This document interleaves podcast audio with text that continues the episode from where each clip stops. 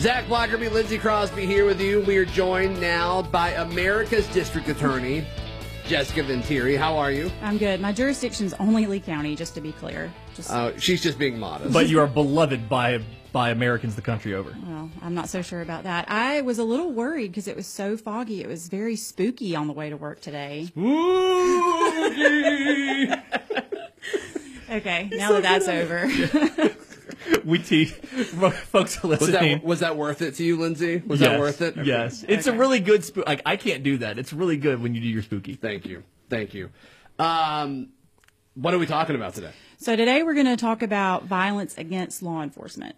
I see you have color charts. I always have colored I love color charts. That's a good looking chart over there. Me too. I mean, it's like a full, just like one sheet of like information. thick, thick stack of papers. A lot of thick stats over there. Yeah, yeah. I mean, you know, I like stats. I like fun facts. Right. Um, so, yeah, that's what we're going to talk about today. Okay, cool. Let's jump into it. All right. So, of course, I like to always kind of clarify what exactly the parameters are that I'm talking about. Yeah. And so, I, when I'm talking about violence against law enforcement or um, law enforcement that is killed in the line of duty, I'm talking about only that that's done based on the criminal actions of another person. So, in other words, if the law enforcement officer is killed in the line of duty because of an accident or, you know, they had a heart attack, um, that's not the numbers that I'm talking about. So, I'm talking about only the things that are based on criminal actions of another person. Okay. Um, because uh, right now, COVID is like the leading killer of law enforcement at the moment, but that is a disease. It's not the criminal action of another person. So that's why I wanted to be clear about that. that we know of. Okay, I'm not getting into Just that. kidding, just kidding, just kidding. I'll leave that up to you guys to talk about after I'm gone. Deal. Uh, but anyway, so just this year, so I was, of course, I'm looking at the FBI database because they keep stats on absolutely everything crime related. And the last numbers that they ran ended uh, September 30th, so they haven't done October's numbers. But we've already seen a 46% increase in law enforcement officers that are killed in the line of duty just this year.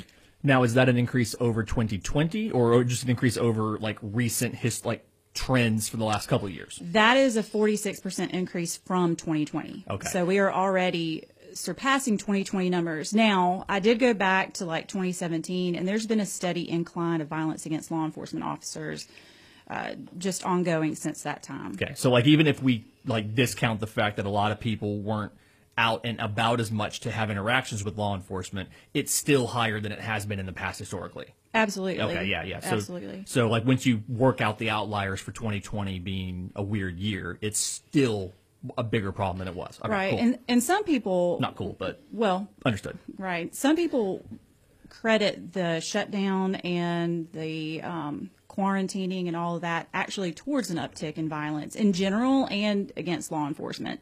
So while it was a weird year for businesses, for law enforcement, it was as busy as ever. Yeah, like they're still out there doing. I mean, they're still stopping people. They're still responding Exactly. to, to incidents. And I actually had it's anecdotal, but I'd heard there's a lot more, uh, you know, like a higher uptick in things like domestic violence and Mm-hmm. things like that when everybody's stuck at home and can't uh, can't go anywhere else. Absolutely. And we've seen that. I've seen that, in, you know, within our own community, um, an increase in domestic violence and an increase in really kind of, um, I hate to use the word violent because it's already in there, but an increase in just the degree of violence that are in these domestic situations.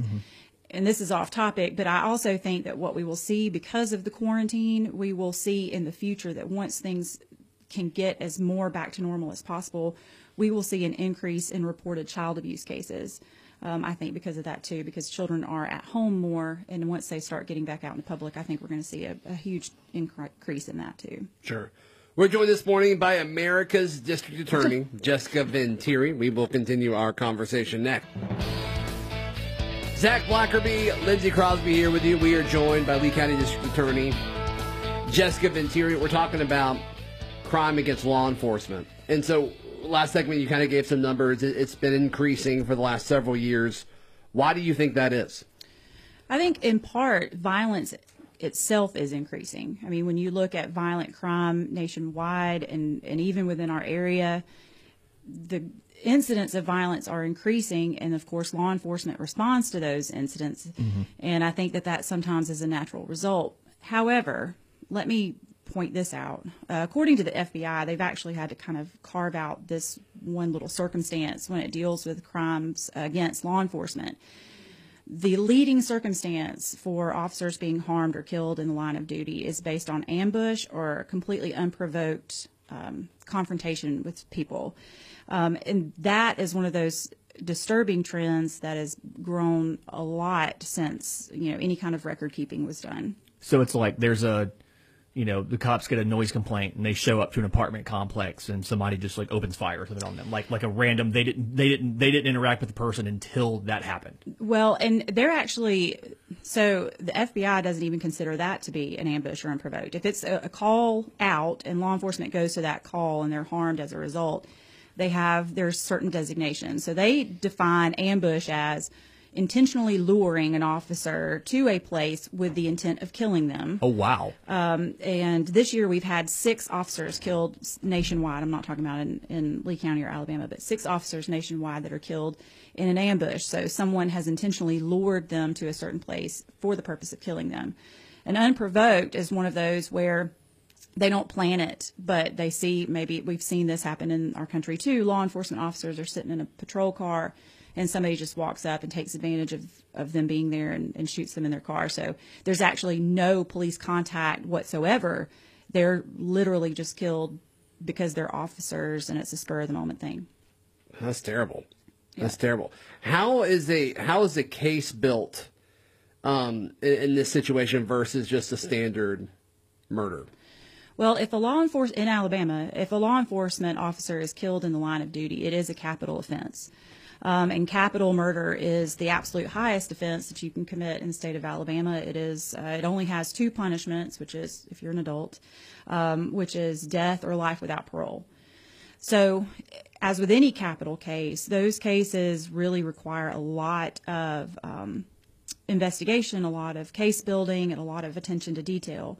But also, when you're dealing with a crime against a law enforcement officer, you also want to make sure that it's kind of a twofold investigation. Number one, you're investigating it for any criminal charge, but also you're investigating it from an administrative point to make sure that all the I's were dotted, all the T's were crossed, and that the law enforcement officer was following all of the training and, and education that that person has had to have. Yeah, like like what policies, you know, like did they follow all the policies we have as far as you know calling for backup or or de-escalation or all that all that kind of stuff, so that we can make sure that we're we have everything in place to not let this happen to someone else. Correct. Right, yeah. yeah, because you really, I mean, a lot of this is data driven. I mean, we have body armor now, and and when you look at the mortal wounds that are caused to law enforcement, the majority, overwhelming, are to those areas of the body that are not covered by body armor. Right. Um, and you know, law enforcement has. I was uh, at some place where Chief Healy was doing a, a talk, and he was talking about, you know, a profession where they have to be on 100% of the time. I mean, law enforcement can't have a bad day. If they slip up, somebody gets hurt. Sometimes it's themselves. But at the same time, they have to be not intimidating. So, you know, we don't want them all bulky with tons of armor and that sort of stuff. So, you know, we, we have to try It's to walk that line. Delicate balance there. it is a delicate balance. So, but most of the time, these officers are, are mortally wounded based on places that aren't covered by Kevlar or, you know, bulletproof vests. Some of the common like assumptions that I've heard from a lot of people are that traffic stops are like inherently dangerous as far as the potential for injury or death to a police officer. Is that something that the stats kind of bear that out, or is that They do. I think uh, traffic stops and domestic violence calls are, are two of the leading um, incidences where you might see a law enforcement get uh, a law enforcement officer get hurt. And I think too that one of the things that the data doesn't include mm-hmm. are the misses. I mean, the law enforcement officers that aren't shot because their training goes in and they save their own lives. We had a case in Lee County several years ago. A Lee County deputy pulled up. Again, it was a domestic call. He pulled up. The guy gets out of the house and he immediately opens fire. Immediately, no warning whatsoever. The deputy, just training alone, kicked in. He rolled out of the car. A piece of evidence that we used in trial was that a bullet had gone straight through the driver's headrest, just where that deputy had been sitting just seconds before.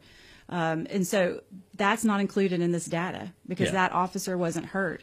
But I mean, how can we not acknowledge all of he those would near have died misses? if it wasn't for Absolutely, for absolutely. So so so that's possibly like a, a gap in the data as far as if we're trying to figure out the full extent of this issue. That's just not something that we have full access of. Right. And I'm pretty sure that maybe somebody keeps track of that, but it would be really hard to um, collect that data. I mean, and when you want to talk about increases, I mean, even in Lee County, just while I can't talk about specifics, I think it's all been reported. I mean, just this year alone, I think we've had three or four incidences of law enforcement being fired at um, in our county. Uh, and then don't even get me started about Columbus. I mean, it, what's going on over there.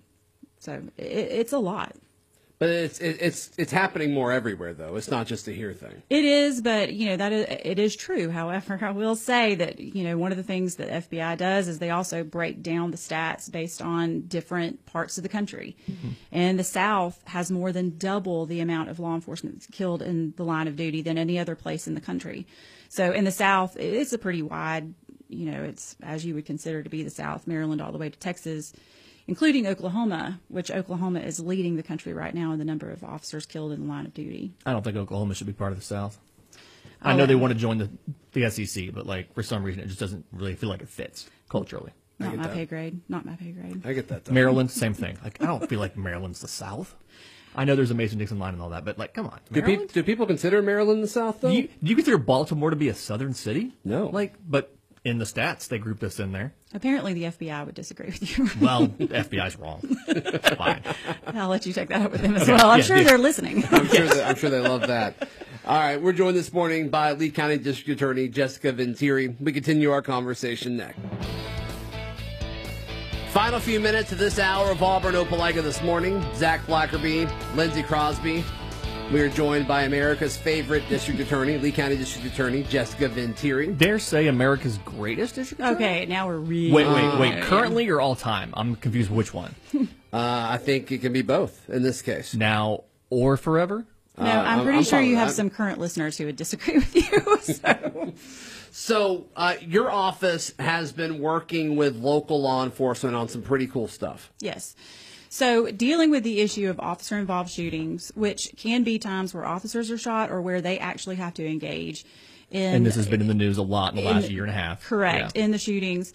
Uh, we have been, the DA's office has been working with law enforcement since January to try to come up with a comprehensive officer involved shooting protocol or, or set of guidelines that all of our law enforcement agencies agree to work under. The goal of this is kind of set out the parameters of when these events happen, how we're going to handle it, how we're going to respond, and then we would share that with community leaders, with religious leaders, to try to make sure that the community is well aware before this happens what we're doing, how we're doing it, and the reasons behind what we're doing before emotions get really high.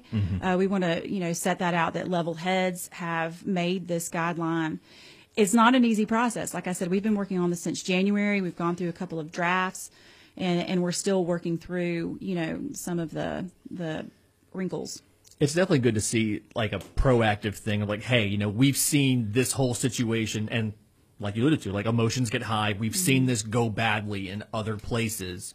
And, you know, this doesn't come up as much here, but we need to go ahead and have a plan that everybody's aware of so that when something happens, you don't have to, you know, like have a protest or, you know, do something to ask for, say, the release of the footage because right. you know in the protocol, this is when it's going to happen. Right. And we want yeah. to make sure that the community is aware about the restrictions that the law places on us, that the mm-hmm. restrictions that, you know, certain rules of conduct place on attorneys as to what we can discuss and what we can't discuss in the public. Right. And all of that is meant to be a, a movement towards transparency about these situations so that everybody is on the same page when this event occurs. And I say when and not if because it we've already seen it will happen.